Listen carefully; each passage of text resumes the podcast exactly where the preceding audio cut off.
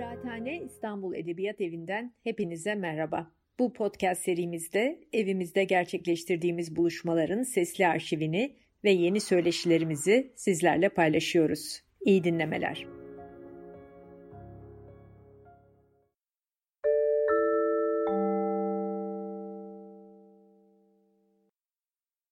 Merhaba, Kıraathane İstanbul Edebiyat Evi'nin bu akşamki olağanüstü polisiye buluşmasına hoş geldiniz. Olağanüstü diyorum. Öyle bir başlık atmak istedim bu sohbete ve buluşmaya. Çünkü iki polisiye roman yazarının bir araya gelmesi bence son derece sıra dışı. Son zamanlarda pek böyle bir şey olduğunu zannetmiyorum.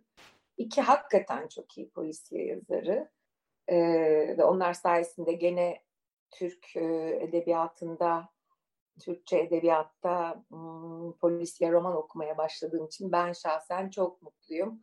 Tanımayanlar için ben Nilüfer Kuyaş, Kıraathane ekibinin bir üyesiyim. Lebriz İsvan arkadaşım da şu anda bu kaydı yönetiyor. Teşekkürler Lebriz.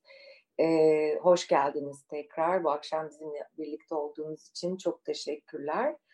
Ee, konuklarımız tabii e, Yaprak Öz ve Suat Duman.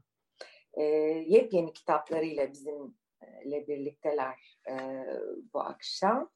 Yaprak Öz'ün e, Yıldız Alatan e, dizisinin üçüncü kitabı Perisiz Köşkü konuşacağız. Çok taze çıkmış bir kitap 2021. Yaprak Hanım hoş geldiniz. Hoş bulduk. Teşekkür ederim. E, Perisiz Köşk 2021 bu kitabı pandemi sırasında mı yazdınız? Pandemi sırasında yazdım evet. E, Haziran Aralık ayları arasında yazıldı. Çok güzel. Demek ki bu bazı insanlar için e, e, bu felaketin bir e, belki olumlu diyebileceğimiz yanı e, kimilerimiz için üretici oldu. Pandemi sırasında ben de bir roman yazdım. Bazılarımız için her şeye rağmen üretici bir zaman olabildi. E, bunun için seviniyorum. Ve de e, diğer konuğumuz e, sevgili Suat Duman. O da e, en yeni iki kitabıyla 1918 dizisinin ilk iki kitabıyla e, Kalbim Kimsesiz Yurdum ve Ah Dehşet Dehşet Dehşet adlı iki polisiye romanıyla bizimle. E, Suat Duman hoş geldiniz. Merhaba, hoş bulduk. Bu güzel davet için çok teşekkür ediyorum size. Ne demek, biz teşekkür ederiz ikinize de bu sohbete katılmayı kabul ettiğiniz için. Ee, şimdi sizin kitaplarınız da 2020 sonbaharında çıktı. Ee, hı hı. Bu korkunç pandemi döneminde mi bitirdiniz? Kitaplara son noktaları mı koydunuz? Nasıl oldu? İki romanı aynı anda yazdım, iki macerayı. Ee, başladığında e, dünyada hayat olağandı, bittiğinde değildi artık pandemi içindeydik. Yani e, her şey yolundayken başlayıp bir kaos ortamında bitirmiş oldum. Enteresan, evet. ikinizin de kitaplarınızdaki kaos ve e, olağanüstü koşullar hayata da yansımış oldu. Şimdi ben kısaca yani eminim izleyicilerimizin hepsi sizi tanıyordur ama Yaprak Öz e, aynı zamanda bir şair. Hem polisiye yazarı hem şair. E, Zonguldak Koleji ve İstanbul Üniversitesi Amerikan Kültürü ve Edebiyatı bölümünde öğrenimini tamamlamış. E, enteresan bir e, nokta var biyografisine bakıyorum. Şiirleri Washington Amerikan Üniversitesi'nde tez konusu olarak incelendi ve üniversitenin Writers Collective etkinliklerine davet edilen ilk Türk şair oldu. İngilizce, Yunanca, Makedonca, Sırpça, Bulgarca, İsveççe'ye çevrildi şiirleri. Türkiye Polisiye Yazarları Birliği ve Uluslararası Pen Yazarlar Derneği üyesi. E, bundan önce yani Yıldız Alatan dizisinin üç kitabından önce birçok başka polisiye romanı var. E, e, Berlinli Apartmanı, Şeytan Disco, Baykuş, Bakire, Sobe, Siyah Orkide, E, ve sonra dizinin ilk kitabı Ferah Naz'ın Çiçeği ve sonradan Villa Şakayık. Ferah Naz'ın Çiçeği Kristal Kelepçe 2019 yılı polisiye roman ödülünü almış. Yaprak Hanım e, şairlik ve romancılık bir arada keyifli mi zor mu nasıl? Zor değil. İkisi de benim ruhumda olan şeyler oldukları için herhalde bana zor gelmiyor. Bana çok geliyor bu soru ama şiir otomatik yazı daha ziyade e, aniden gelen bir şey. O geldiğinde yazıyorum. E, romanı da disiplinli çalışmayla bir şekilde hayatıma yediriyorum. Bana zor gelmiyor. İkisi de hayatıma renk katıyor. Çok güzel. Ee, inşallah sizi şair olarak, şair kimliğinizle de bir gün davet etme şansımız olur. İnşallah, teşekkür ederim. Ee, Suat Duman, e, Kars doğumlu, e, Ankara hukuk mezunu, e, uzun bir süreden beri İstanbul'da yaşıyor ama e, ilk romanı Cinayet Mevsimi e, Ankara yıllarından izler taşıyor. E, dördüncü zannediyorum romanı Rakun 2018 yılında yılın polisiyesi ödülüne e, layık görüldü e, ve 2012 yılında arkadaşlarıyla Ala Karga yayınlarını kurdu. Çok sevdiğimiz bir yayın evi. E, Suat Bey yazar ve yayıncı olmak nasıl bir arada gidiyor? Ya aslında çok da birlikte götürülmesi güzel bir iş değil herhalde. Ya zaman içinde bunu buna ikna ettim kendimi. Ee, kolaylık zorluk açısından değil de bir bir uyumsuzluk var. Ee, birin, birinde e, yeni yazarlar, yeni eserler bulmak, yayınlamak ve bir noktadan sonra da onları olabildiğince çok okuyucuya ulaştırmak e, çabasıyla bütün bunları hiç düşünmeden, e, umursamadan e, yazı yazmak çabası e, birbiriyle savaşıyor e, çoğu kez. E, dışarıdan çok uyumlu görünse de öyle öyle hissetmedim doğrusu, öyle hissetmiyorum.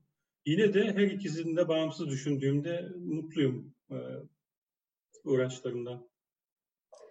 Güzel. Şimdi e, her ikinizin de aslında ilk bakışta e, hemen gözükmeyen ama ilginç e, benzer ya da ortak yanlarınız var. E, bir tane ortak yanınız e, tesadüf şimdi yenilerde e, o hemen zaten göze çarpan bir şey. E, romanlarınızdaki dedektiflerin kadın olması.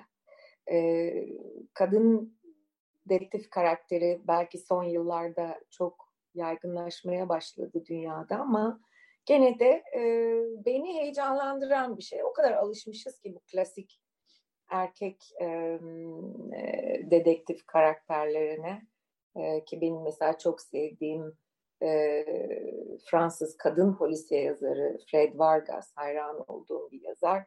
Onun birkaç romanında da bir kadın dedektif vardı ama onun Adamsberg diye işte yani kadın yazarların bile e, böyle klasik e, kalıplar içinde erkek dedektifleri, komiserleri olabiliyor. Kadın dedektif görmek bir romanda beni hala heyecanlandırıyor. O yenilik kaybolmadı. Ama tabii arada çok enteresan farklar var. E, şimdi Yaprak Hanım, e, Perisiz Köşk, e, üçüncü kitap 1980'lerde geçiyor. E, e, kadın dedektifimiz Yıldız Alatan, ben Deniz Yıldız Alatan, usta bir terzi, dört dörtlük bir ev kadınıyım, Zonguldak'ta yaşıyorum diye hep kendini tanıtan ve e, 1985'in son 1986'nın ilk aylarında başından geçen üçüncü macerayı anlatma zamanı diye başlamışsınız kitaba. Bu kadın karakter olması sizin kitabınızda tabii şaşırtmadı beni çünkü bütün romanlarınızda e, hayatın dedektif olmaya zorladığı kadın karakterler var. Yani baş karakter kadın e, yeni bir hayata başlayacak e, ve birdenbire e, başına korkunç şeyler gelmeye başlıyor. Ve ister istemez hayatın zorlamasıyla dedektiflik rolünde buluyor kendini ama sonradan Yıldız Alatan'la gerçekten bir dedektif e, karakteri yaratmaya karar vermişsiniz. E, bu nasıl oluştu? Yani ilk başta ben polisi yazacağım ve kadın dedektiflerim olacak diye mi çıktınız yola? Ee, ben illa da polisiye yazacağım diye çıkmadım yola. Ee, sadece gizemli bir şeyler, esrarlı bir şeyler yazmak istiyordum. Öyle bir isteğim vardı. İlla bir polisiye e, şeyleri içinde kısıtlaması içinde kalmadan aklıma estiği gibi yazdım. İlk Berlin apartmanını. Onda bazı korku ögeleri de var. Psikolojik gerilim de var diğer kitaplarda. Ee, zaten Şeytan Disko polisiye değil, psikolojik gerilim. Hı hı. Ee, kendim kadın olduğum için sanıyorum. Direkt bir kadın karakterin ağzından anlatmak herhalde daha kolayıma geldiği için. Kendimi onlarla özdeşleştirdiğim için olabilir. Ee, yani Şimdi o Yıldız Alatan enteresan bir e, karakter çünkü e, profesyonel olarak dedektif değil tabii ama e, öyle bir e, zekası, zihni, merakı, dikkati, e, yetenekleri çok uygun bu duruma. Etrafındaki olaylara bakarken kendini bu şekilde bir dedektif rolü ama polisiye okumaya da çok meraklı bir kadın. Evet. Ee, ee, ve de bir başka özelliği maceralarını oturup sonradan yazıyor. Evet. Yıldız Alatan da e, kesinlikle onda polisiye olsun diye karar vererek e, Yıldız Alatan serisine başladım. Aynı sizin tarif ettiğiniz gibi kendisi de polisiyeye çok düşkün. E, gizemli olayları çözmek gibi bir hayali var. İlk Farah Naz'ın çiçeğiyle işte oradaki hikayeyle karşısına böyle bir fırsat çıkıyor. Sonra da kendine çekiyor olayları diyebiliriz. Bir şekilde Fahri dedektifliğe soyunuyor. Yine aslında ev kadını ve terzi kimliği ön planda gibi olsa da e, çözdüğü üç e, gizemli olayla, üç cinayetle birincisinde iki cinayet çözüyor daha doğrusu. E, bir şekilde kendi kendisini dedektiflik e, konumuna yerleştirmeyi başarıyor. Şahane kitapların e, hep bölüm başlıkları da zaten birer giysi. Yakası evet. ve kol ağızları nakışla süslü, robadan büzgülü mavi elbise, gümüş rengi üzerine siyah yılan derisi desenli, atkı yakalı yarasa kollu ipek elbise. Şahane bölüm başlıkları var. Evet. Ve bu dikiş, moda bir yandan onun etrafında da çok enteresan bir e, e, kadınlar grubu var. Arkadaşları, himaye ettiği ya da sevdiği daha genç kadınlar. Böyle bir kadın dünyası çizmişsiniz Zonguldak'ta, komşular. E, böyle bir kadın dünyası çizmek, e, böyle biraz da Zonguldak'ın, Türkiye'nin belli bir dönemde e, toplumsal dokusuna bakma isteği ve keyfiyle mi oluştu? Evet aslında aynen o şekilde oldu. Ben 73 doğumluyum. E, 70'lerin sonunda ve 80'lerde çocukluk ve daha sonra ergenliğimi geçirdim Zonguldak'ta. O dönemleri çok iyi hatırlıyor ve biliyorum.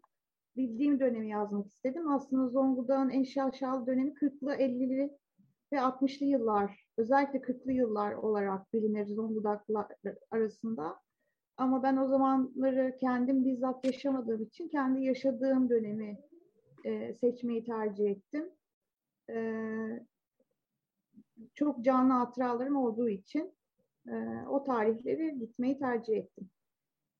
80'ler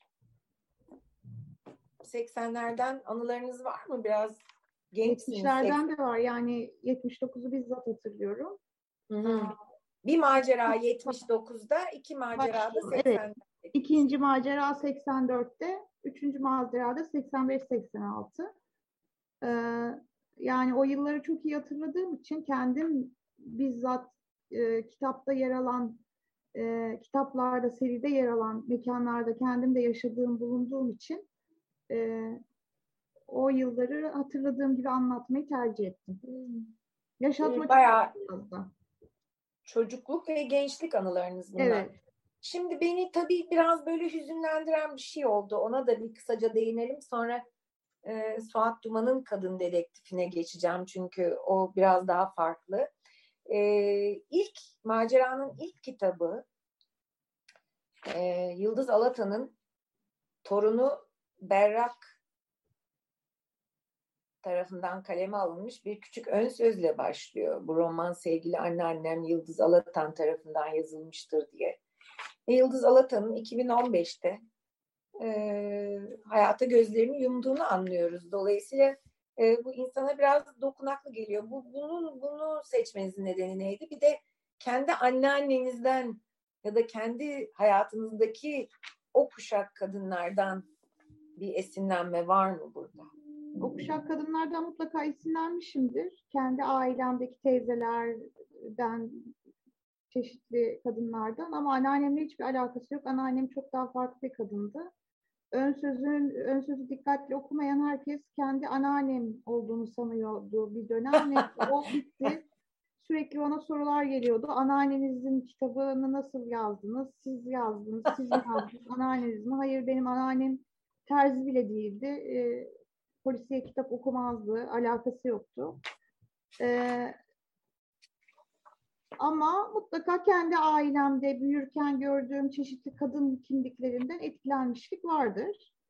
Ama benim anneannemle alakası yok gerçekten. Ay bu çok hoşuma gitti. Hoca, Nasıl? e, Berrak yani torununun yazdığı ön söz ve son söz tamamen kurmaca. O 2015'te ölmesi de o zamana kadar yazdığı kitaplar olduğunu ve hep sakladığını ve ileride serinin devam edeceğini işaret etmek amacıyla yazılmış bir son söz. Oradan öyle bir giriş yapmak istedim. Ee, Tabii tabii yani bazı okurların bunu anlamayışı beni şaşırttı gerçekten. e, bir okurdan bir okurdan duymuştum. Ben asla ön söz okumam e, diye belirtmişti. E, yani o bölümü okumayınca o zaman yani onun normal bir ön söz olduğunu düşündü herhalde ki yine de ön söz okumamak garip bence.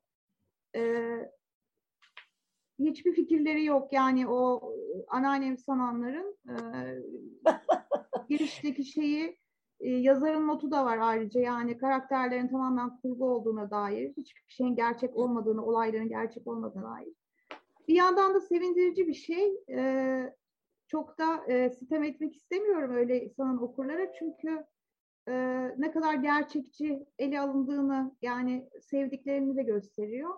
O yüzden çok da sitem etmeyeyim. Hem güzel bir şey hem de acıklı bir şey. Ee, aynı fikirdeyim. Evet, yok okura tabii ki sitem etmek e, gerekmiyor burada. Enteresan çünkü farklı şekilde algılıyor herkes okuduğu şeyi. Biraz zannediyorum birinci şahıstan anlatılmış anlatıları gerçek hayatla, kurmacayla gerçeği e, bir arada düşünmek, birbirine karıştırmak gibi bir e, alışkanlığımız var artık. Böyle bir dönemde yaşıyoruz galiba. Evet. Değil mi? Ee, Öyle evet. evet. O zaman e, onu hatırlatalım sevgili izleyicilere ve okurlara. Bu arada çoban düğmeli hakim yakalı gri balık sırtı kumaştan pelerin mantığı da çok hoşuma gitti. Onu da ayrıca söylemeliyim. Teşekkürler. Ee, şimdi sevgili Suat Duman, sizin e, 1918 dizisinin ilk iki kitabında da dedektifiniz kadın. Fakat Hı hı. burada tabii çok daha farklı olağanüstü bir e, durum. Çünkü 1918'deyiz, işgal İstanbul'undayız. Ferda adlı bu dedektif kahramanımız e, çok enteresan bir paşa kızı. Başka türlü olamazdı zaten çünkü sosyoekonomik konumu en azından paşa kızı olmayan bir kadının İstanbul'da ve Türk o zamanki Osmanlı toplumunda bu kadar serbest ve otoriter bir şekilde gezinmesini hayal bile edemezdik ama e, daha sonra bahsedeceğim e, Suat sizin feminist yanınız çok ön plana e, çıkmış bu iki romanı yazarken. Ferda ve Fransız arkadaşı Miyet. Bunlar bir ikili aslında. Kitaplarda. Biraz Ferda'nın biraz Miyet'in ortaklaşa bakış açısından yazılıyor. Siz nasıl karar verdiniz ben bu kitaplarda bir kadın dedektif kullanacağım diye? Daha önce yapmış mıydınız? Öbür kitaplarınızı bilmiyorum. Yapmamıştım. Aslında benim için e, bir kendi kendimle gir, girdiğim bir iddiaydı diyelim. E, diğer romanlarımda da söz gelimi ilk romanım Cinayet Mevsimi e, çok büyük oranda kendi işte Cebeci kampüsü de okudum Ankara Hukuk Fakültesi'nde. E, hikayenin tamamı kampüste geçiyordu. Yani e, kendi e, birebir tecrübe ettiğim e, alanın e, iğnelemiştim romanda. Benim için kolay olan buydu. Ama cinayet mevsiminden sonra yani yazmaya e, yazmayı biraz diyelim öğrendikten sonra e, zorlaştıran e, yazmayı zorlaştıran hedefler koymak gibi bir e, alışkanlık edindim e, her romanımda. Kendime en zorlandığım e, yeri e, odağına koydum romanın. E, ilk dört romanda kadın karakter yazma konusunda kendimi o kadar yetersiz, komik, e, beceriksiz bulmuştum ki e, hem bir kadın karakteri dedektif yapmak hem de onu değil dedektif olarak hani e, az önce izah ettiğiniz, özetlediğiniz gibi toplumdaki yeri olarak da çok zor bir e, dönemin içine yerleştirip orada onu kahramanlaştırmak gibi bir hedef koydum. E, öncelikle çıkış noktası buydu. E, karakterlerin kadın olmasının. E, ama bir sebebi de şuydu. E, dönemi okudukça mecburen e, tamamen belgelere dayalı e, bir tarih e, romanı. Yani şimdi Yaprağın e, Yıldız Alatan e, kitapları aslında iyi kötü e, birçoğumuzun belleğinde var. E, zaten e, Yaprağın belleğinde de var. Kendi hatıraları da var orada ve biz de hatırlıyoruz. Hatırlayanlar hayatta yani. Ama 1918'i hatırlayan kimse yok. Sadece kitaplara ve kayıtlara bakmamız gerekiyor. Ee, okudukça ben de bu kayıtların içine girdikçe e, aslında gerçekten kahraman kadınlarımızı gördüm. Kahraman kadınlar gördüm. E, tamamen kurgu değil bu yönüyle Ferda ve Miyet. E, bildiğimiz isimler var aslında. Halide Edip adı var söz gelimi. Ya da işte e, o Sultanahmet mitinginde kürsüde Halide Edip konuşurken onun yanındaki diğer kadınlar, Şükür ve Nihaller var e, Nazım Hikmet'in annesi var. Romanda da geçiyor. Yani bir entelektüel, bir ressam. E, ve çok sayıda e, başka e, nitelikli e, kadın karakter var gerçekten de. Bunların varlığı da beni cesaretlendirdi. Dönem bir kahramanlar dönemi e, ama silahların konuştuğu bir dönem. Dolayısıyla biraz da kaçınılmaz bir şekilde askerler ön planda. Onların ismini biliyoruz hep. E, ama biraz soğukkanlı bakınca işin öyle olmadığını, kadınların da tarihte çok dönem tarihinde büyük rolleri olduğunu gördüm. E, haklarını teslim etmek bana düşmez elbette. E, ama haklarını en azından kendi adıma teslim etmek için de birazcık e, kadın dedektif yazmaya evet. ettim diyelim. Şahane bir şey yapmışsınız. Şimdi tabii Ferda çok enteresan bir kadın bastonundan e, kılıç çıkabiliyor, e, efendim e, suçlularla ya da kabadayılarla e, karşılaşıp dövüşebiliyor. E, enteresan kendine güvenli, hayatı tanıyan Paris'te tıp okumuş. E, yarım bırakıp dönüyor ama aynı zamanda e, adli tıpta okumuş. Dolayısıyla e, dedektif olmak, polisiye meselelerle uğraşmak için son derece enteresan bir eğitimi ve e, altyapısı var. Arkadaşı Miyet de çok enteresan. Şimdi çok ilginç karakterler koymuşsunuz. Miyet mesela e, meşhur e, Fransız yazar Colette'le arkadaş hatta aralarında bir aşk ilişkisi var. E, Colette'in e, biseksüel olduğunu hem erkeklerle hem kadınlarla ilişki kuran e, son derece kadının modernleşme ve özgürleşme e, hamlesinde önemli rol oynamış bir e, kadın yazar Colette. Ama sizin Niyet'le Ferda da öyle. E, bu arada romanlardan birinde de cinayetin temelinde zaten kadınlar değil bu sefer iki erkek arasındaki bir eşcinsel ilişki söz konusu. Son derece modern ve modernist e, birer e, macera bunlar. E, oldukça e, cesur buldum, hoş buldum. Biraz da çok güzel anlamda abartılı buldum. Bu abartıları çok sevdim. E, yani bunlar hakikaten dönemleri için bile o dönem çok e, ön planda artık kadınların gerçekten ön plana çıkmaya başladığı bir dönemden bahsediyoruz 1920'ler 18 ama e, cüretten öte bence hayal gücü olarak çok büyük bir cesaretle çok tatlı abartılar yapmışsınız. Bunu herhalde keyif alarak yaptınız diye varsayıyorum. Evet aslında 1918 bir tarih. Şimdi tek başına e, 1918 dediğimde bir hikaye hepimizin aklında oluşuyor aslında. Çünkü çok olağanüstü bir tarihsel dönem. İstanbul fevkalade bir şehir. Bir de yetmiyormuş gibi o kalabalık insan curcunası yetmiyormuş gibi bir de işgal kuvvetleri ve e, inanılmaz bir karmaşa. Şimdi bu karmaşanın e, vaat ettiği bir hikaye zaten var ama e, mümkün ol, olabildiğince tarihi gerçekleri hiçten kopmamaya çalışarak, çarpıtmadan ama bir yandan da bu sözün ettiğiniz abartıyı e, da kullanarak oradaki kaynağım da şu, çok sevdiğim çizgi roman estetiğini taşımak istedim. Yani hı ne diyor o? Hani tentenler gibi işte filan hani o, o hikayelerdeki e, şimdi Tenten dediğimiz çocuk aslında o çizgi romanın karakteri 15-16 yaşında bir çocuk ama dünyanın her tarafına gidiyor, birkaç dil konuşuyor, bütün gangsterlere kafa tutuyor ve hani olmayacak bir karakterden söz ediyoruz.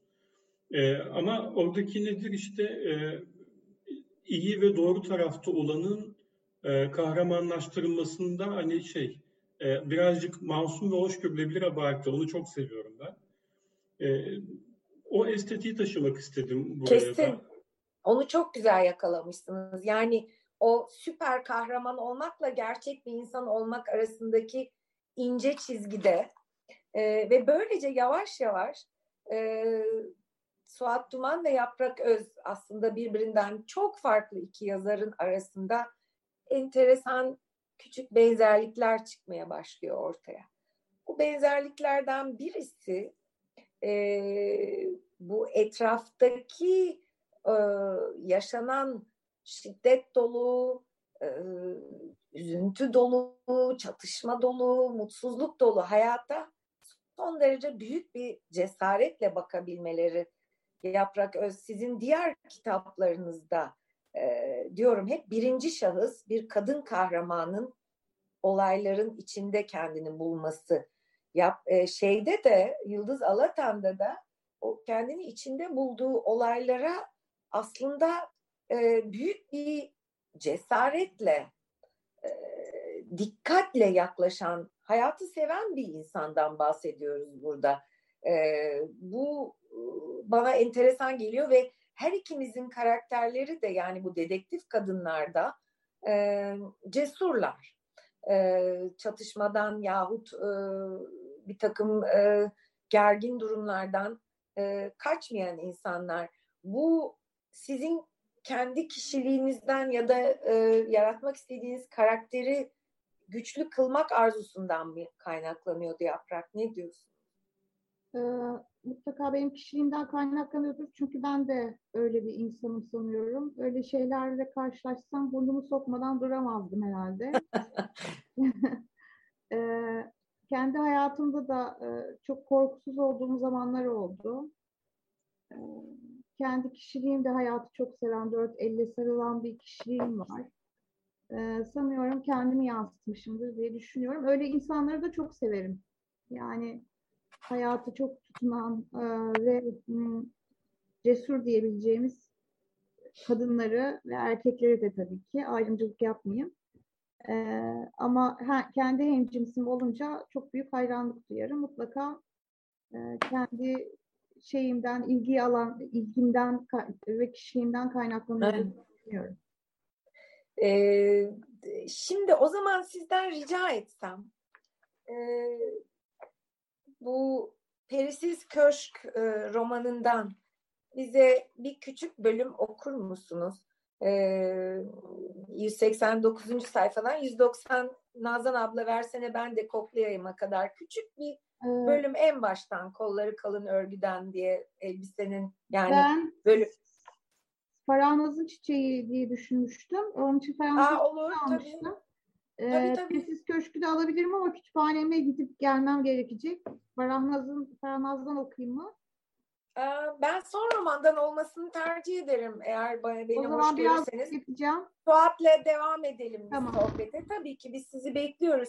Suat şöyle e, Ferda'yı çok güzel tanıtıyorsunuz ilk ciltte. Çünkü daha İstanbul'da yani Paris'ten İstanbul'a gelen trende hemen bir e, esrar e, Dalavera çözü veriyor. Tıpkı Sherlock Holmes gibi yani en ufak bir göstergeden büyük hikayeler çıkartabilen bir zeka, bir gözlemcilik.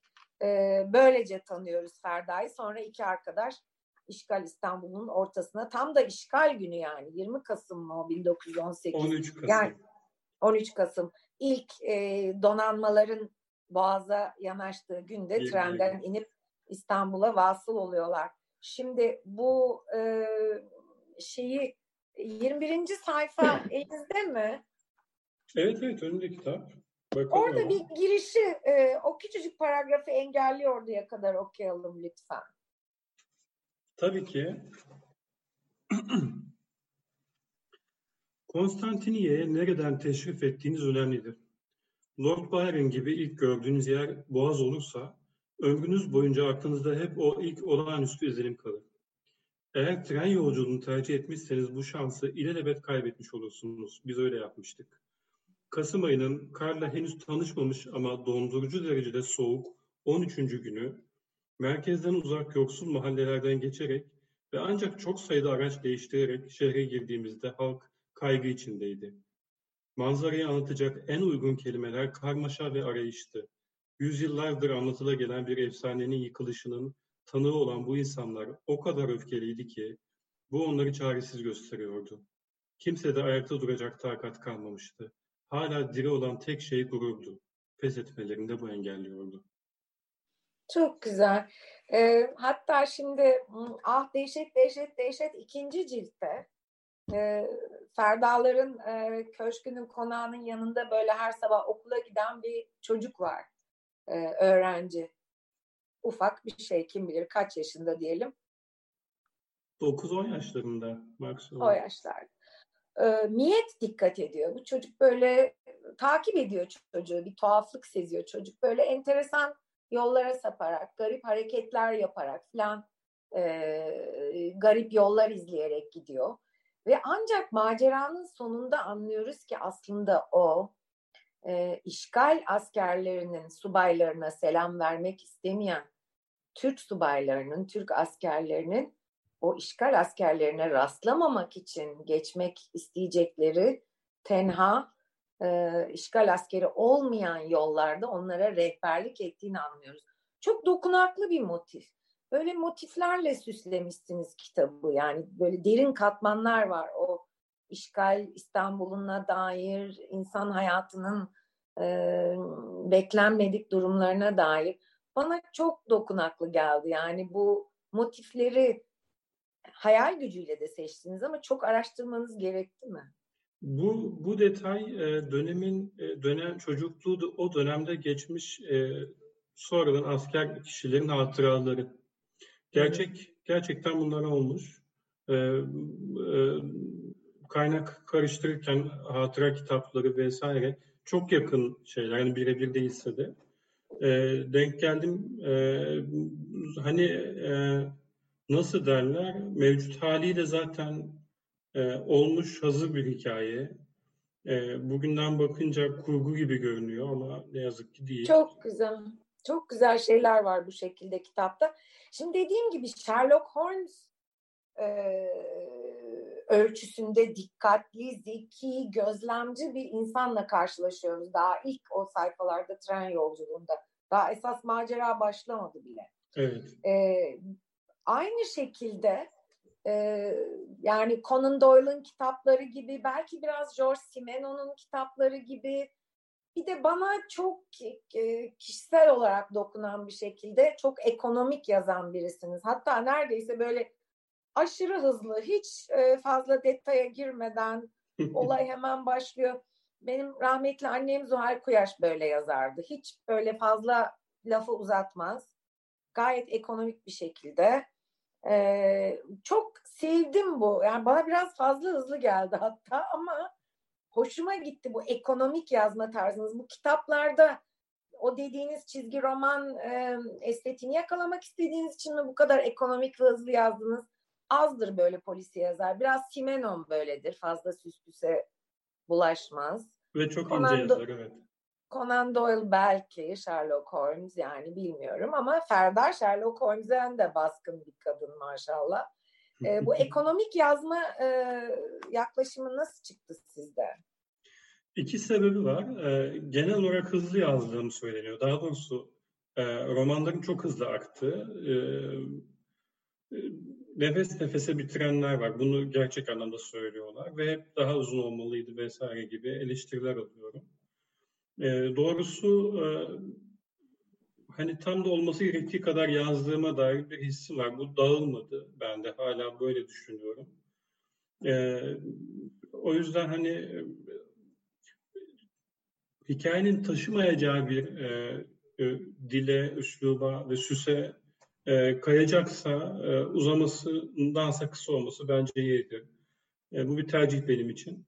E, ama 1918'ler için ise bu özellikle böyle. Sebebi de şu, e, dönemin polisiyelerini de okuyorum bir yandan, okudum. E, hızlı, ince e, e, polisiyeler hepsi de. Yani şöyle düşünün, e, zaten tamamına yakını önce gazetede tefrika ediliyor dönemin polisiyeleri. Ve çok e, hızlı bitiyorlar. Çok hızlı tüketiliyorlar. E, dönemin, e, o dönemi anlatıyor. O dönemde geçen bir polisiye yazıyorum ve o dönemin e, polisiye üretme algısına da yakın dursun istedim. Hatta e, kitabın iç sayfalarındaki puntoları seçerken bile birazcık buna dikkat ettik. Evet, kitaplar ee, çok enteresan estetik olarak. Biraz böyle eski zaman şeysi gibi. E, yani o, o havayı korusun istedim. E, çok güzeller. Biraz yani biraz zorlansa cep kitabı olacak neredeyse. Ama evet. o yani kemiğin üzerinde fazladan zerre yağ yok. O kadar ekonomik yazılmış bunlar. Böyle şey yani denge o çok kolay bir denge değil. Ee, Sherlock Holmes örneğiniz bu yüzden çok isabetli. Ee, kısa hikayeler yani malum e, Sherlock Holmes'un meşhur eden hikayeler. E, ve şöyle hani polisiye de benim en azından e, sevdiğim şey e, başladığında bitmesi çünkü e, ipuçlarını takip etmek e, vesaire hani bunlar önemli. E, yayılarak, uzatarak, sünerek okunacak metinler değil. Hiçbir metin değildir belki ama hani polisiye de o matematik bir tutmazsa tamamı açığa düşüyor metnin. Hmm. E, bunu da korusun istedim. Bir de 10 kitaplık bir macera bu. E, hani bittiğinde zaten e, hacimli bir e, metin olacak toplamı. E, o yüzden her macerayı ince ve dediğiniz gibi ekonomik yazmaya özellikle gayret ettim. Süper. Zaten ilk kitap aşağı yukarı hemen peş peşe zamanlarda gibi. Ee, evet evet yani tam bütün macera da zaten toplamda 5-6 aylık bir zaman diliminde geçecek. Anladım. Ee, yani neredeyse... Ha, e, yani 16 e, Mart'taki gerçek işgali de göreceğiz. Hayır hayır 1920'ye gitmiyor. Yani 1919'un e, başlarında bitecek. Kısa bir yani o yüzden 1918'i ruhunu korusun istiyorum. O yüzden yani bütün Çok o güzel. işgal işgal dönemin tamamını anlatmayacak ama bir dönemin tamamına dair bir panorama çizdiğini düşünüyorum. Ee, öyle öyle okuyup hazırlandım dosyalara, kitaplara. Çok güzel. Zaten. Yani heyecanla bekliyorum gerçekten. Teşekkür Onu sonra ederim. konuşuruz. Bence Ferda Halide Edip'le mi tanışacak, Anadolu'ya mı geçecek, ne olacak göreceğiz bakalım. Tamam, peki. Şimdi Yaprak Hanım geri dönmüştür herhalde. Döndüm evet. Evet. Ee, Perisiz Köşk ki Perisiz Köşk bu cinayet hikayesinde önemli bir mekan. Çünkü Yıldız Alatan çok enteresan, meraklı ve zeki bir kadın olduğu için normalde kolay kolay keşfedilmeyecek olan hikayenin merkezindeki öldürülmüş kişiyi cesedi o köşkte buluyor. Perisiz Köşk de dolayısıyla enteresan, ironik bir isim. Ee, şimdi romanın bayağı sonlarına doğru bir bölümden ben çok hoşuma gittiği için bu bölüm e, sizden rica ettim. Kusura bakmayın sizi yordum. Rica ederim. Dinliyoruz sizi. Tamam. Kolları kalın örgüden beyaz velür ceket ve dar kesimli beyaz elastik pantolon.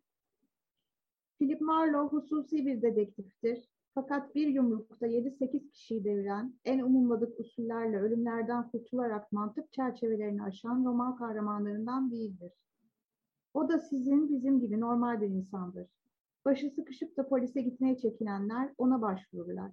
Fakat nedense Marlowe'un üzerine aldığı bütün işler sonunda daima karışık, belalı, tehlikeli şeyler olur. Ne okuyorsun sen öyle Nazan? Ay Yıldız abla bu Philip Marlowe aynı sen. Bak sen de bizim gibi normal bir insansın ama aynı zamanda gizemleri aydınlatıyorsun. Ve daima karışık şeylere dönüyor maceraların. Hayatım ben hususi dedektif falan değilim bir. İkincisi polise gitmeye çekinip bana başvuran kimse olmadı bugüne dek. O da olur inşallah ileride.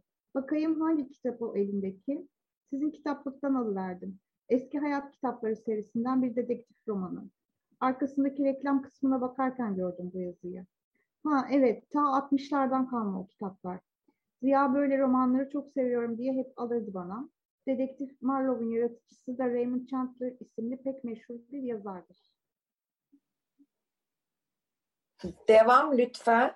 Ee, devamını okuyamam çünkü sürpriz bozan e, var. Yani, ha, öyle mi? Ben Evet. hiç sürpriz bozan bulmadım ama siz öyle diyorsanız öyledir. Tamam. Oldu. Peki. Ee, ama çok şeker sonunda. Ee, oh mis gibi eski kitap kokuyor diyor. Nazan abla versene ben de koklayayım diye. Bitiyor pasaj. Çok Evet. şeker. Şimdi Yıldız Alatan'ın kimliği hakkında bunlar e, küçük ipuçları diye. Bir de çok şeker bir e, başlarda rüya bölümü var. E, çok çok tatlı. E, yani mizahı da kullanıyorsunuz e, bu Bunlar kitapta. ki Yıldız Neşeli de bir kadın aynı zamanda. Kendisi de muzipalleri de var. Ee, onları yazarken ben de çok eğleniyorum. Kendimi eğlenmek için de mizahı kullanmaya çalışıyorum demeyeyim. Kendiliğinden ortaya çıkıyor bir şekilde.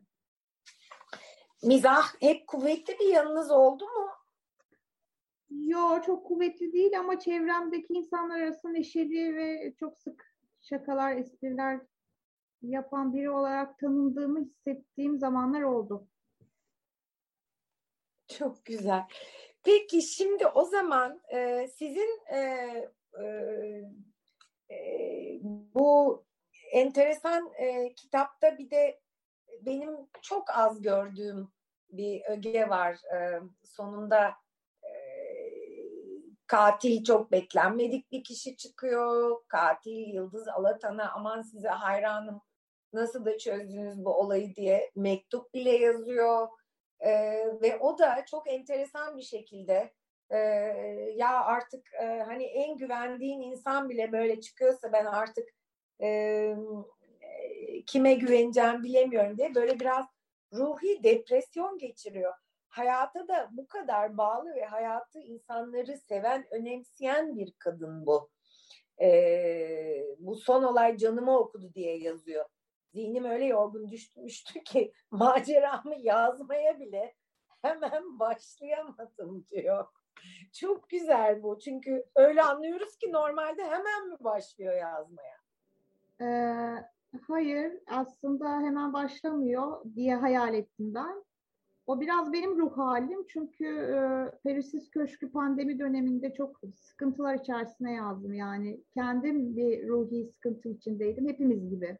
Yani özel bir durum yoktu ama hepimiz pandemi dolayısıyla ruhsal sıkıntılar içerisinde olduğumuz için bir e, belirsizlik olduğu için gelecekti. Sanırım e, onu Yıldız'a yansıttım. Yıldız'ı biraz depresyona sokayım diye düşündüm. Çünkü kendim de depresif bir ruh halindeydim ve bitirmek için çok çalışıyordum. Ee, o aslında onun itirafı diye kabul edebiliriz. Evet ama olaya da çok güzel uyuyor. Çünkü Diyor, evet. orada çok güzel yazmışsınız. Yani hani ben bu kadar güvendiği, sevdiği bir insanın bambaşka bir tarafını görmek yani hayatın bu cilveleriyle e, karşılaşmaktan korkmayan ama duygularını da yaşamaktan korkmayan bir kadın Yıldız Alatan. Evet. Değil mi? Öyle, öyle. Ama zaten hayatın gerçekleri öyle değil mi? Hep e, ummadığımız kişiler bizi hayal kırıklığına uğratır. Bunu cinayete e, uyarlarsak da e, abartı olmuş diyemeyiz yani. E, değil, abartı değil. O da zaten şeye yani ben bu kadar Gerçek zaman... da bence. Nasıl? Gerçek hayatta da ummadığımız kişiler bizi sık sık hayal kırıklığına uğratıyorlar. Yani tabii, tabii. cinayet işlemeseler de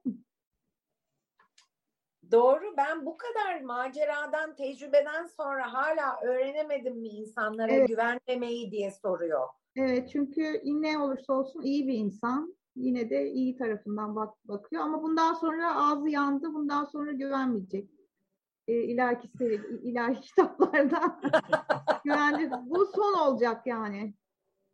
Aa, Yıldız Alatan için okuduğumda dönüm noktasındayım. okurlar anlayacaktır. Kitabı okuyan okurlar anlayacaktır e, o tarzda bir insana son güven, güvenini öyle insanları elimine etmiş oldum ileriki kitaplarda yani. Yani Yıldız Alatan için bir dönüm noktasındayız. Bir dönüm noktası evet. Enteresan. Ee, 30 30'larda doğmuş olmalı değil mi? Evet. O kuşak bir evet, insan. o kuşak. Ee, siz peki 30'lar doğumlu etrafınızdaki anneler, anneanneler neyse onlarla aranızda en büyük farkın ne olduğuna inanıyorsunuz? Şimdi Zonguldak, hayatı, Türkiye'yi bir güzel gözlemlemişsiniz. Müthiş bir sosyal katman var bu romanlarda. Aslında bunlar polisiye ama edebiyat tadında da romanlar. Evet, teşekkür ederim. Aa, e, fark olarak şöyle olabilir. Benim kendi çevremdeki o, o yıllarda doğmuş kadınlar daha kapalı. Yani e, modern modern kadınlar fakat e, benim yaşımdaki bir kadının yaşadığı şeylere daha kapalılar. Yani mesela ben e, bekar bir insanım, hiç evlenmedim ama böyle mutluyum, hayatımı sürdürebiliyorum, yaşayabiliyorum güzel. Onlar için bu korkunç bir şey, bunu anlamakta zorluk çekiyorlar ne kadar modern kadınlar olsa da ama Yıldız öyle bir kadın değil. Yıldız çok e, açık fikirli. Hatta e, seks apeli çok yüksek. Yaşına göre e, hani o, o yaştaki bir kadından insanlar öyle şeyler beklemezler ama o tam olarak yaşını yaşıyor. Kadınlığını yaşayan. E, çok e, atılgan da bir kadın. E, hani o çevremde gözlediğim kadınlardan bir tık daha açık yaptım onu diyebilirim. Açık görüşlü yaptığımı söyleyebilirim. Öyle ne kadar iyi yapmışsınız. Hatta o bir tane rüyası var sonra kocası Ziya'ya anlatıyor. Ziya Bey de nerede? Ereğli kömür işletmelerinde mi çalışıyor? Baş mühendis evet. Elektrik mühendisi. Ee, yani bu, bu rüya bölümünü sonra okuyalım mı Yaprak Hanım? Ee, çok güzel çünkü. Yani kitapta en sevdiğim Sarhoş olduğu bölümü diyorsunuz herhalde. Sarhoş olduğu bölüm. Evet, evet. Evet, evet peki evet. tamam. Şahane. Fakat şimdi peki Zonguldak'ta bugün genç bir kadın evlenmeden bekar olarak ayrı eve çıkıp tek başına bağımsız yaşayabiliyor mu? Yaşayabilir. Var çok arkadaşlarım var öyle. Zonguldak e, hani küçük bir şehir olabilir ama e, çok ileri gelişmiş bir şehir aslında. E, onun için gayet normal günümüzde. Evet yani aa yani peki nikahsız bir erkekle yaşamak? O onu mutlaka dedikodusu yapılır ama İstanbul'da yakınlarında olan kişiler de yaparlar diye düşünüyorum. O bizim toplumumuzun ikiyüzlülüğü. Ee, ama İstanbul daha büyük olduğu için kim kime dumduma kaynayabilir. Zonguldak'ta kaynamaz. Onun dedikodusu daha kolay yapılır. Öyle. Ama büyük bir e, değişim o zaman yani o 30'larda doğmuş etrafınızda tanık olduğunuz kadınlardan farklı olarak sizin kuşağınızdaki kadınların en azından biraz daha özgür yaşadığını düşünüyorsunuz o zaman. E, Etrafımızdaki bütün bu korkunçluğa rağmen şimdi İstanbul Sözleşmesi'ne gelmeyeceğim ama. Evet, öyle dediğiniz gibi düşünüyorum. Hı hı. Zonguldak o zaman muhafazakar bir yer değil tam olarak. Kesinlikle değil. Zonguldak hatta e, solcuların çok fazla olduğu bir yerdi ben büyürken. E, sağ görüşlüler dışlanırdı. Sol görüşlülerin olduğu bir yerde. E, çocukluk hatıralarımdan çok net hatırlıyorum. Ayrıca zaten çok bu kömür işletmeleri dolayısıyla çok da gelişmiş ve yabancı kültüre çok açık olmuş bir il. Fransızlar, Hollandalılar, İngilizler, Amerikalılar, Almanlar gelip gitmiş. Hı hı. Ee, onların vasıtasıyla çok aynı kitaplarda anlattığım gibi çok aşırı modern ve e, zamanın ötesinde bir şehir olduğu için Hı-hı. öyle e, bir muhafazakarlık söz konusu yoktu Zonguldak'ta. Ben evet. Şimdi de çok yok. E, her akşam limanda pandemiden önce içen insanları görebilirdiniz. E, onun için Zonguldak için yani öyle bir şey diyemeyiz, muhafazakar diyemeyiz. Evet, Zonguldak'ın tarihi ve çeşitli din ya da etniden insanların çok farklı e, kozmopolit bir şehir olduğunu, onun tarihini, o mahallelerin isimlerine kadar e, Zonguldak'ın tarihini de çok güzel süzmüşsünüz e, bu kitaplarda, özellikle bu son kitapta. Teşekkür ederim. Ee, çünkü çoğu insan bilmiyor. Biraz da ben kendi e, memleketimle biraz fazla gurur duyuyor da olabilirim, bilmiyorum. Ee, çok ateşli bir Zonguldaklıyım herhalde. Ben bilinsin istiyorum. Zonguldak deyince insanların aklına artık kömür de gelmiyor, hiçbir şey gelmiyor. Ee, Türkiye'nin ilk ili olması dolayısıyla ve yani bir sürü şeyde ilk olması dolayısıyla ve çok güzel yaşamlar ve çok e, işçi emekçisi, emekçilerinin e, alın teriyle yoğrulmuş bir tarihi olduğu için insanlar bilsin de istiyorum. Onun için e, arada tarihe göndermeler yapıyorum. Onu da seviyorum. Çünkü insanlar anlasın istiyorum Zonguldak'ın değerini. Çünkü hakikaten Gerçek, güzel bir şeymiş. Evet gerçekten çok güzel.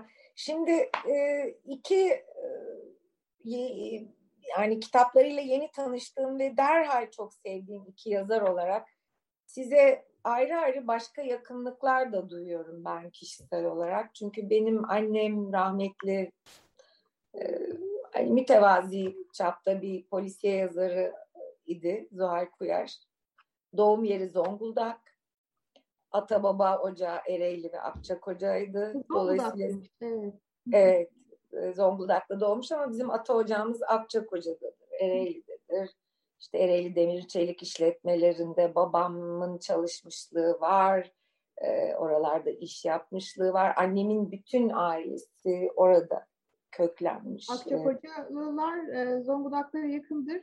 Hatta benim bir romanım Akçakoca, e, Akçakoca'dan bahseder. Akçakoca bize çok yakındır yani. Evet. Benim için Kardeş, çok e, evet. Tatlı bir kişisel esintiydi. Bütün bu e, sizin e, yazarlığınızın, yeteneğinizin getirdiği keyifler yanı sıra. E, Suat da, Suat Duman da, Suat e, onu size burada söylemek istiyorum. E, annemle bir söyleşi yapmıştınız hatırlıyorum. E, dediğim gibi e, onun ekonomik yazma e, ve yazıya çok kolay yaklaşma, yazıyla hiç mücadele etmeden çok doğallıkla yazma yeteneği vardı. Aynı şeyi bu kitaplarda karşıma çıkması beni yani başka bir açıdan mutlu etti. Ee, şimdi bu güzel maceradan bir bölüm bize lütfen okuyun diye rica edeceğim sizden. Ee, hangi sayfada anlaşmıştık? Suat orada ee? Ben de bakıyorum bir yandan. 50 56 demiştik galiba. E, kalbim kimsesiz yurdumdan mı söz ediyoruz? Evet. Hmm. Orada 56-57'nin e, neredeyse sonlarına kadar faytonun geçtiği yerler vesaire çok hoş bir. Ben sevdim bilmiyorum siz de seviyor musunuz bölümü? Tamam okuyalım.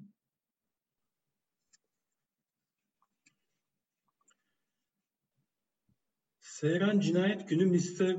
Johnson'la beraber olduğunu inkar etmiyor fakat cinayetten haberi bile yok.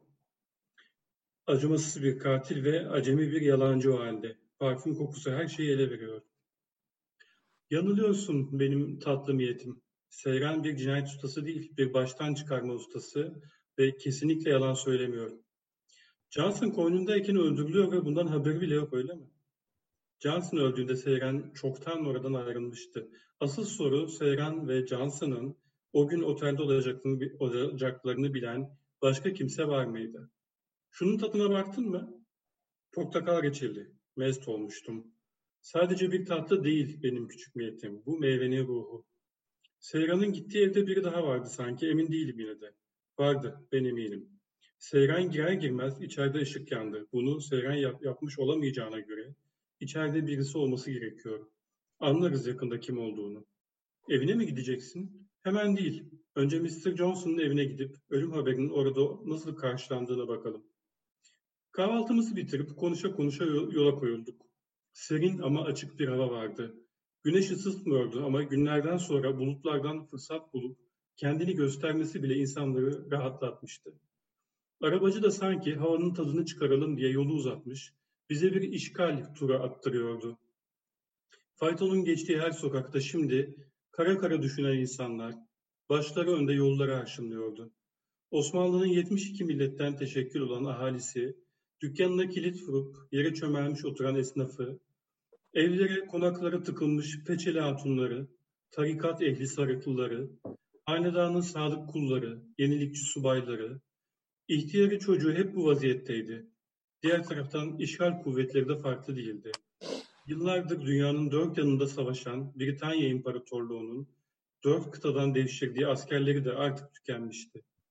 Osmanlı İstanbul elinde tutacak kuvvetten belli ki yoksundu ama İngilizler ve dahi diğer devletler de İstanbul'a yeniden sahip olacak durumda değildi. Burayı, Küçük Asya'yı geçmişin hiçbir gücü zapt edemiyordu.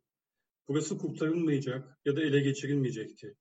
Kimin yapacağı meçhul olsa da burası yeniden kurulacaktı. Çok güzel. Şimdi her ikinizde de e, bir ülkeye yani bu yaşadığımız ülkeye e, tarihine ve karşılaştığı zorluklara e, bir yazar sadakati görüyorum.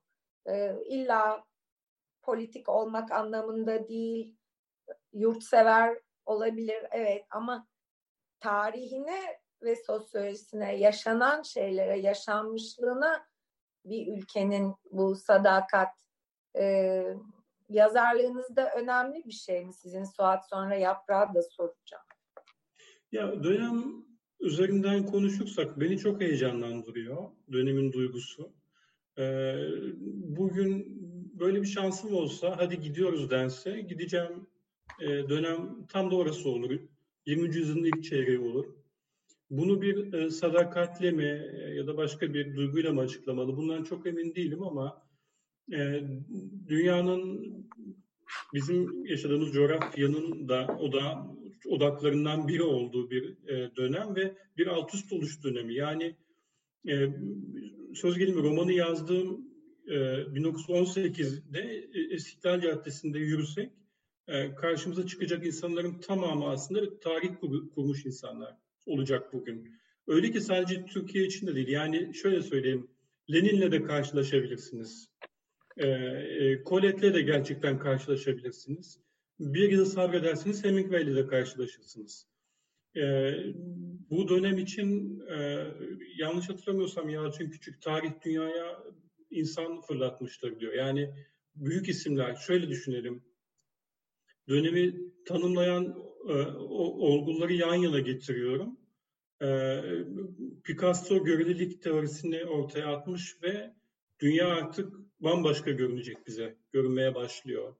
Eş, e, e, Einstein özür dilerim. Eş zamanlı Picasso e, kübük resmi çiziyor. Evet o da dünyayı başka bir şekilde görmeye başlamış.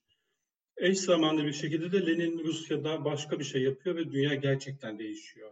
Yani e, bütün bütün parametreler değişiyor.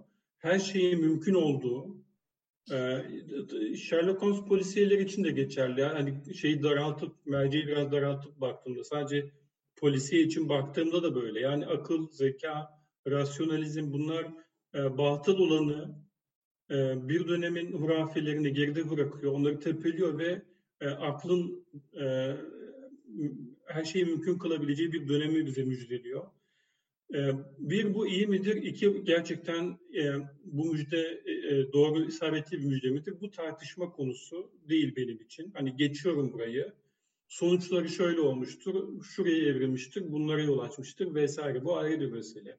Ama bu kadar heyecanlı, bu kadar herkesin e, kurmaya yeltendiği, cüret ettiği, cesaret ettiği bir dönemde olmayı gerçekten çok isterdim. Ferda'daki ve Miyet'teki o cesaret e, dönemine uymayan, e, bu buraya da biraz abartılmış galiba gibi duran özelliklerin hepsinin altında da bu var. Bu yüzden e, e, buna evet sadakat de denebilir. O cüret etmiş insanların hepsini seviyorum gerçekten de. Evet bir bağlılık belki yani e, tabii ki Osmanlı Türk modernleşmesinde bütün diğer modernleşme hikayeleri gibi çok ilginç şeyler var. Hazin trajediler var. Evet. E, güzel bir hikaye. Onun üzerine siz daha da hoş, e, son derece e, nasıl diyeyim bütün bu modernist sanatın geleneğinde olan bir sürü şey koymuşsunuz. Yani e, Colette gibi bir yazarın İstanbul'a gelmesi, bizim iki kadın e, kahramanımız cinayeti çözelim derken bir takım e, Fransız askerlerini azıcık hırpalıyorlar. Çok şeker. Ve hapse düşüyorlar. Colette onları oradan kurtarıyor. Miyetle Colette'in arasında böyle bir aşk ilişkisi olduğunu anlıyoruz. Bunlar çok güzel değinmeler. Ee, yani sadece işgal İstanbul'u ya da 1918-20'ler insanlık dünya tarihinde, batı tarihinde neyse önemli bir dönemeci değil. Edebi göndermeler olarak da son derece enteresan bir yelpazeyi kucaklamışsınız Suat. Bu devam edecek herhalde.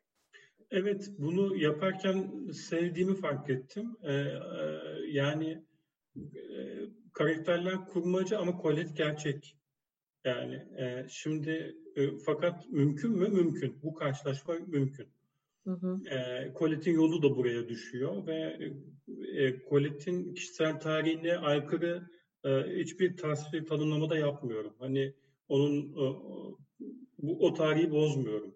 Sadece İstanbul'a getirmiş olmak hani burada benim için bir dokunuş. Onun şeri Caniko. Evet, Vivet Canetti'ye buradan selam. Vivet çevirmişti Caniko'yu değil mi? Galiba, e, evet. galiba. Ya tam müthiş bir karakter. Yani e, yazmadan önce biraz çalıştım e, Colette'de. E, yani şimdi Ferda ve Miyet doğru e, dişli ve dişi karakterler. E, Birinci Dünya Savaşı cephe gerisinde bütün ülkelerde aslında kadınları e, kadınların kadınlara bir alan açtı. Fransa burada çok müstesna bir yerde duruyor. E, cephe, bütün erkekler cephedeyken Fransa'da toplumsal hayatın tamamını atölyelerden fabrikalara, tarlalara, Tabii. okullara, eğitime, şehir yönetimine de Fransa kadınlara kaldı.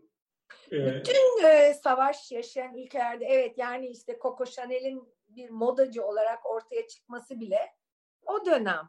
E, savaş o dönem. sırasında hazırlamış ilk koleksiyonunu o modern kadınların evet. daha pratik ve modern giyinme ihtiyacından yani gerçekliğin getirdiği bir takım dayatmalar da var. Şimdi kadın ve moda demişken Yaprak Öz'e geçeceğim izninizle. Tabii, tabii, Sevgili Yaprak, moda ile ilişkiniz nasıl? Modaya çok meraklıyım. Giyinmeyi çok severim kendim. Ee, kıyafetlerimi sığdıramıyorum artık eve. Öyle söyleyeyim. Dola, dolaplarım. Ne güzel. Biraz dikiş evet. geliyor mu elinizden? Ben düğme bile dikemem. Korkunca. Öyle işler geliyor. Ee, bir takım şeyler yapıyorum ama dikiş makinalık değil. Ee, annem annem dikiş diker. Ee, şu anda torununa dik, dikmekle meşgul. Ee, biraz teyzem terziydi. Büyük teyzem, annemin teyzesi.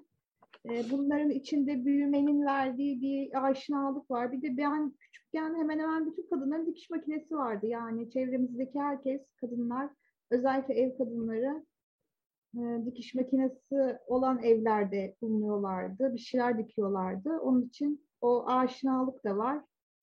Ee, oradan gelen bir ilgi var. Yani evet. günümüz modasında takip ediyorum. Defile izlemeyi çok severim. Çok güzel. Çünkü bu moda ile ilgili bütün bu hani dikiş değil sadece yani burada böyle bir moda, kadınların dünyası, erkeklerin de öyle. Çünkü onların da kılık kıyafetine ilgi var bu kitaplarda. Ee, bir şey söyleyeceğim. Yani sizin yazarlığınızda önemsediğim bir şey. Bütün polisiyenin her bir şeyin ötesinde. Ee, bütün bu kadın karakterler birinci şahıs anlatı, birinci şahıs anlatının bir kadın e, anlatıcı olmak koşuluyla ayrıca bütün kitaplarınızda. Yani birinci şahıs anlatımın imkanlarını araştırıyorsunuz gibi bir his geldi içime. Ne diyorsunuz? Ee, hiç öyle bilerek, bilinçli olarak onu yapmadım. Yani bilinçli bir tercih değil. Öyle rahat ettiğim için. Kendimi özdeşleştiriyorum herhalde karakterle. Hı hı. Kendimi onun yerine koyarak yaz, yazarak rahat ettiğim için e, birinci tek birinci şahısı seçtim.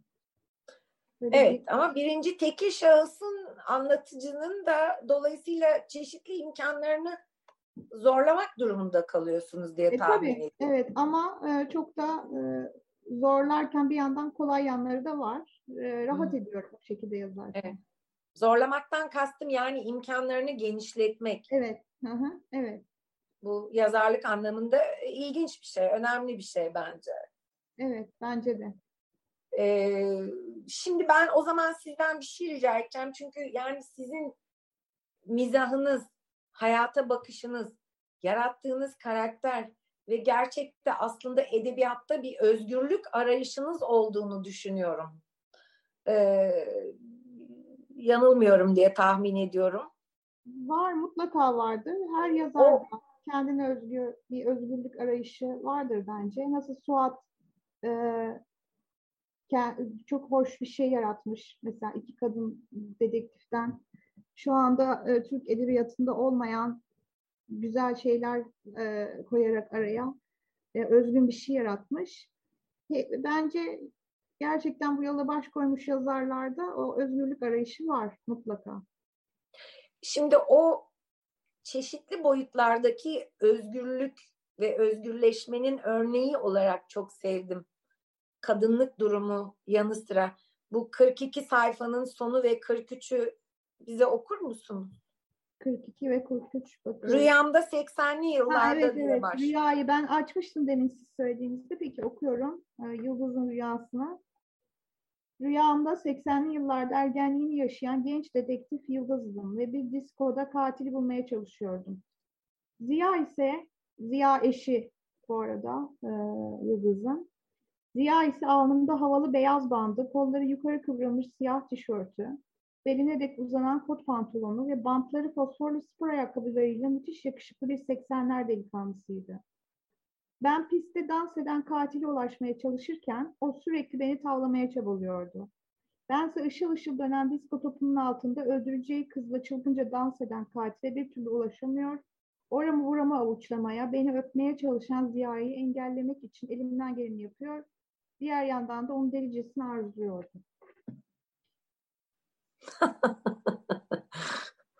yıldız yıldız kendine gel bu ne hal diyor kocası evet. ya.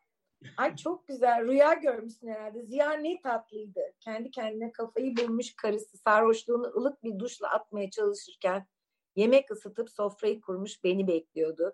Ziya Bey modern bir adam. Evet. Böyle sıra dışı bir kadınla yaşamaya hiçbir itirazı yok. Yok evet. Anlayışlı. Çoban, evet. Çoban salatası bile yapmıştı. Kafamda bir havlu, üzerimde beyaz bornozumla masaya oturduğumda bana biraz çapkınca baktığında fark etmiştim. Çok şeker. Yani e, bunun e, ne kadar e, e, kendine özgü, kendini yaşamaktan korkmayan bir kadın olduğunu gösteren bir pasaj olduğu için rica ettim okumanızı. Burada tabii intihar zannedilen ama sonra cinayet olduğu anlaşılan bir hikayeyi çözüyor Yıldız Alatan. Onun intihar olmadığını bir tek o anlıyor. Ee, Hanım, bence bozmayın sürprizleri. Ben okumadım romanı henüz. e, hemen onu başta anlıyorsunuz zaten. Sürpriz bozmadım. Evet, peki, ee, tamam. Sizi biraz sonra imtihan edeceğim. Kapatmadan önce programı sevgili Suat. Yaprağa bir şey daha sorayım. Neden 80'ler? Belli bir amacınız var mıydı 80'lere bakmakta? Yo, e, ilk kitap 79'da başlıyor. Sonra aradan 5 sene bir bunalım dönemi bırakmıştım Yıldız'a. E, her şeyde çok mutlu olan bir kadın olmasın, bir bunalım dönemi olsun, bir menopoz dönemi geçirsin Hı hı. diye. E, sonra 84'te ikinci kitabı yazmaya karar verdim. 80'ler kültürünü seviyorum, müziğini, e, modasını, o korkunç modasını seviyorum. E, 70'lerden 80'lere atlayacağım aşikardı. 80'lerden devam ediyorum. Yani hem kitabın ilk serisinden kaynaklanan, ilk, ilk bölümden kaynaklanan bir sebep kendiliğinden oluşmuş oldu. Evet evet harika o Ziya'yı gördüğü kılık bile olağanüstü. Sonra bir başka şey daha var mesela. Ee, kılıça döndük, evlere dağıldık. Sandra tüniğini siyah dar bir bluz ve siyah parlak tayt üzerine geçiren topuklu siyah çizmeleri ve üçgen şeklinde gümüş sallantılı küpeleriyle kıyafetini tamamlayan Yağmur'un kabarık saçlarına güzelce bir fön çektim. Böyle kadınlar dünyasından nefis enstantaneler var. Harika. Ee, bravo. Gerçekten bravo Yaprak Öz. Ee, sevgili Tamam. Suat şimdi sizden bir ricam daha var. Buyurunuz. İkinci macera 115. sayfadan küçücük bir Niyet Tatlım diye başlayan bölümü bize okur musunuz lütfen? 12. bölüm 115. sayfa. Ertesi sayfanın kuşkusuz zarurettir'e kadar kısacık. Bir tatlım biliyor musun diye girdi söze Colette. Günaydın demeye gerek duymadan. Bu acımasız savaş bütün Avrupa'ya en azından bir şeyi kesin olarak öğretti. Öyle mi nedir? Kadınların erkeklerden üstün canlılar olduğunu. Önümüzdeki yüzyılın gündemi inkar edilemez bir şekilde bu olacak, göreceğiz. Cephe gerisinde hayatın devam etmesini sağlayan tüm işleri kadınlar yaptı.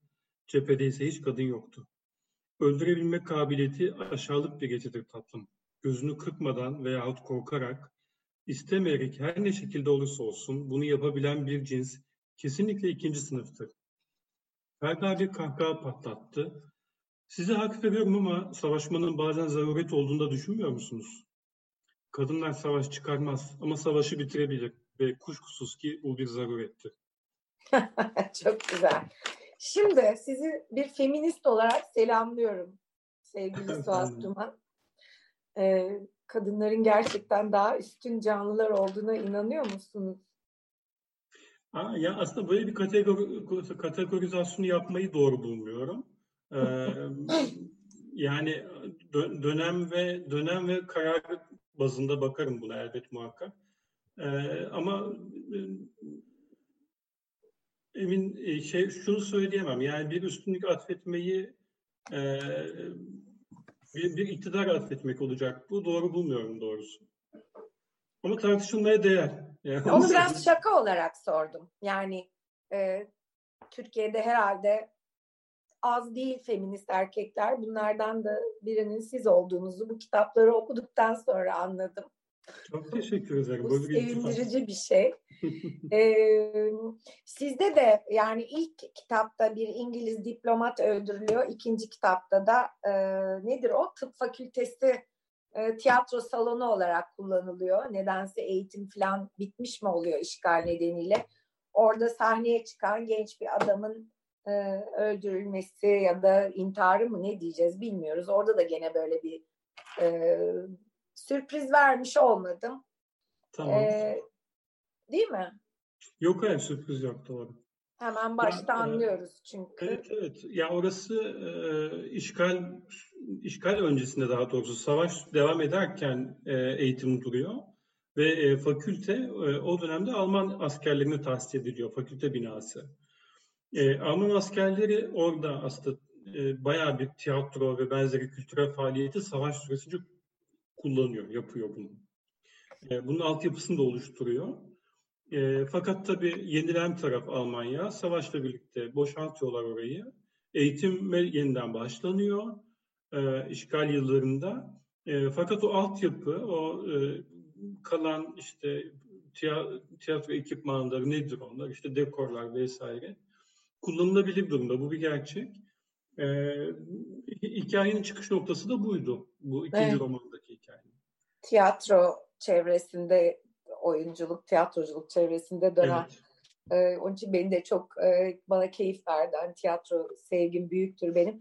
Şimdi ben sizden son olarak ikinizden birbirinize bir şeyler söylemenizi ya da sormanızı rica edeceğim. Çünkü belki siz de görmüşsünüzdür aranızda ortak şeyler olduğunu hiç beklenmedik bilmiyorum. Merak ettiğiniz bir şey var mı birbirinize sormak istediğiniz? Ee, ben hemen bir soru yol, e, yöneltebilirim Suat'a. Buyurun. Ben Kulet hayranıyım.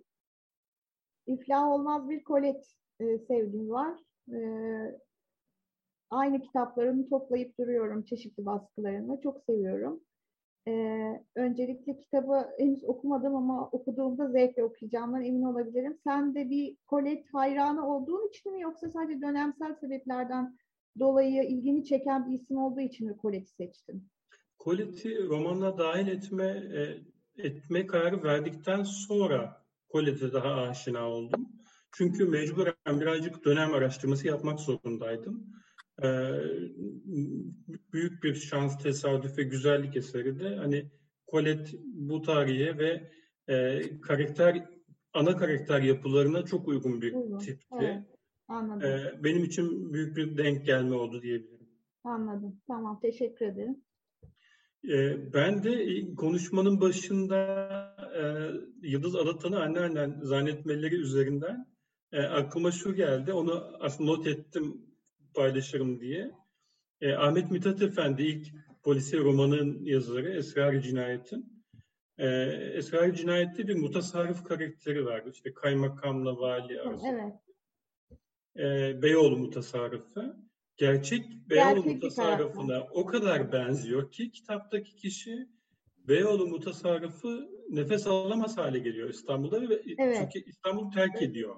Enteresan ee, hikayesi var onun. Evet. Roman tefrika edildikçe e, bu okuldaki bu şey yaklaşım yani kitap kitap karakterlerini gerçekle birlik, birleştirme e, davranış şekli değişmemiş. Onu gösteriyor. Evet. Şimdi de seni e, Yıldız Alatan'ın Yıldız Alatan'ı sen zannetmek aslında. Belli ki o bu, bu yani birazcık. Evet yani evet. o değişmemiş doğru söylüyorsun ama benimki gerçekten gerçek değil. Ee, Ahmet ki ger sanıyorum gerçekten o valiyi e, baz almış diye tabii, tabii. ben de. O Benimki hakikaten kurmaca. Öyle biri öyle biri hiç olmadı yani. İlham aldığım öyle bir kadın da olmadı. E, aramızda öyle bir fark var. Doğru söylüyorsun ama. Ben bir tek Farah Naz'ın Çiçeğini okudum. E, Yıldız Alatan serisinden. Onu seninle konuşmuştuk o zaman evet, bayağı oluyor. E, yani gerçek hayata dair o detaylar, e, o e, dildeki o inandırıcılık e, çok çok sevmiştim. Seninle de paylaşmıştım. Evet, ben de Rakun'u okumuştum. Rakun'u çok sevmiştim e, ve e, o bahsettiğin çizgi roman estetiğini e, şimdi sen e, Nilüfer Hanım'la konuşurken o kitapta da olduğunu fark ettim. Doğru. Hakikaten e, o ekonomik olma olayına da katılıyorum. Polisiye romanlarda çok çok çok uzun bir polisiye roman olunca benim güvenim biraz sarsılıyor. Yazara bağlı tabii. E, ekonomik olmanı alkışlıyorum ve destekliyorum. Teşekkür ederim. Ne mutlu size bu dizilere başlamışsınız. Ee, herhalde tabii ki Halide Edip Adıvar'la tanışacak mı Ferda onu söylemeyeceksiniz sevgili Suat ama üçüncü cilt, dördüncü cilt çoktan başladı mı? Ee, üçüncü cilt Haziran'dan önce yayınlanmış olur diye düşünüyorum. Bitti çünkü. Ee, dördüncüsü de yine bu yıl içinde yayınlanacak. Ee, daha hızlı yazmak gibi bir hedefim vardı ama ne yazık ki mümkün olamıyor. Yani bu kadar yazabiliyorum öyle diyelim. Yılda Aşk üç macera yayınlamak gibi bir hedefim şey. vardı. Daha fazla hızlı yazamadığınızda üzülürseniz bizi gücendirirsiniz. yani olabileceğini planlamıştım ama yani yılda üç macera yayınlarım diye düşünüyordum. Ee, herhalde olmayacak bu planım. Ee, ama yıl, her yıl en azından iki macera yayınlayabileceğim zannedersin. Süper. Ferda'nın babası Seyfettin Paşa ne yapacak onu da merak ediyorum. Çünkü o sürgüne gönderilmiş bir adam artık iddiatçılara mı yanaşacak, İngilizlere mi, hiçbir şey mi yapmayacak? Baba kız arasında neler olacak falan onları da merakla bekliyorum. Yani bu dizi gibi oldu benim için şimdi. Peki ne güzel iltifat bu sağ olun. Çok teşekkürler ve kolay gelsin tabii ki. Bu korkunç koşullara rağmen yazı yazmanın yanı sıra biraz hayattan da tad almaya vakit ayırdığınızı umuyorum sevgili Suat. Ben teşekkür ediyorum. Öyle e, yani e, ya, hayat devam ediyor. Aslında bir yanıyla şöyle 1918 özelinde söyleyeyim. E, o yıl o, o yılda da bir pandemi var. E, İspanyol gribi pandemisi. Yazarken de pandemi koşullarındayım yani. E, yaşadığını yazmak vardır ya birazcık öyle gibi oldu bende. Artık yanılsamalar içindeyim. Yani hangi yüzyıldayım, hangi çağdayım, hangi pandemideyim şaşırmış durumdayım. E, o yüzden böyle söyleşiler aslında bir vesile benim için. Ben teşekkür ediyorum o yüzden. Sağ olun. Güzel bir zaman tüneline girmişsiniz. Size iyi yolculuklar diliyoruz. Sevgili Yaprak, e, yeni cilt e, nasıl? Hazırlık aşamasında mı? E, ben bir ara vermeye karar verdim. Üçüncü kitaptan sonra. Daha hiç öyle bir şey yok. Onu daha sonra yazacağım. Eskiden yani Yıldız Alatan serisinden önce yazdığım kitaplar gibi bir tür, bir tür psikolojik, psikolojik gerilim polisiye karışık bir ara vereceğim. Çünkü hep sürekli Yıldız'la Yıldız'ın maceralarını yazmanın hem beni hem de okuru, kemik okurumu sıkacağını düşünüyorum.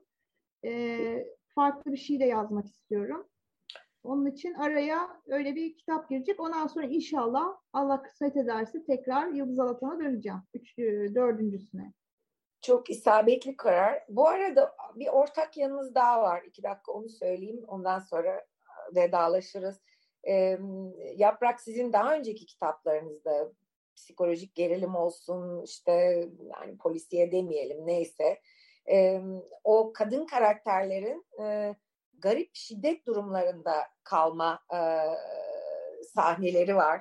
E, yani şiddeti göstermekten ve o kadın karakterleri de cesur bir şekilde o şiddet dolu durumda bir şekilde ayakta hayatta kalmaya, ayakta durmaya çabalamalarını çok güzel gösteriyorsunuz. Suat Duman sizde de Ferda baya böyle katillerle, kabadayılarla fiilen dövüşüyor yani bu olağanüstü bir kadın. E, hayatta bir şiddet dolu. Onu göstermekten e, çekinmemeniz e, ikinizin de ortak bir yön. Çünkü illa o kadar şiddetin içine girmek de gerekmiyor böyle kitaplar yazmak için ama o tercihi yapmışsınız ikiniz. Bu da enteresan bir ortak yanınız bence. Evet doğru söylüyorsun. Ben e, Suat'ın Rakun kitabında belli bir seviyede şiddet vardı. Ama o kadar estetik bir şekilde yedirmişti ki ben hayran kalmıştım. Ee, yani o gözleminize katılıyorum. Sizin kitaplarınızda da öyle. Hangi romanda o böyle bir alev alan yanan kadın vardı? Ee, Berlin apartmanı. Hmm, o Berlin apartmanı zaten inanılmaz bir kitap. Teşekkür ederim. Gerçekten. Ee, Suat değil mi? Bu e, şiddeti ölçülü olarak kullanmak gerektiği yerde ama ondan kaçınmamak Ferda'nın bu böyle biraz süper kadın kahraman gibi dövüşebilmesi ilginç. Ya e, istismar etmeden e, bu, bunun e, edebiyata girmesi gerektiğini düşünüyorum. Ee, bir de şöyle tabii özellikle mesela Rakun'dan örnek verdi benim için Yaprak. Rakun çok e, erkek şiddetinin baskın olduğu bir romandı. E, 1918 serisinde kadınların e, o şiddetin mağduru değil e, ve e, varsa da o haklı şiddetin e, etkin tarafı olması fikri hoşuma gitti. E, yine de tabii yani olguyu istismar etmeden e, yazmaya çabaladım. E, fakat şiddetli bir çağ. Yani e, özellikle o dönem için düşünelim. Yani silahların son sözü söylediği bir çağ. E, bu çağda e, Ferda'nın bastonundan bir kılıç çıkması bence kabul edilebilir düzeyde e, bir şiddet. Süper. Bence şahane. O çok teşekkür. İkinize de zor koşullarda hayatlarının kontrolü elin, ellerinde kalsın diye mücadele edebilen kadın karakterler yarattığınız için teşekkür ediyorum. Biz teşekkür ederiz söyleşi için. Ben teşekkür ederim. Suat'ın adına da teşekkür etmiş oldum. Ben de teşekkür ederim. Sağ olun. Ee, ve bütün izleyicilerimize de bizimle birlikte olduğunuz için çok teşekkürler. Ve başka bir sohbette buluşmak üzere hepinize. Hoşça kalın, sağlıklı günler diliyorum. Hoşça kalın. Görüşmek üzere. Çok teşekkür ediyoruz. Hoşça kalın.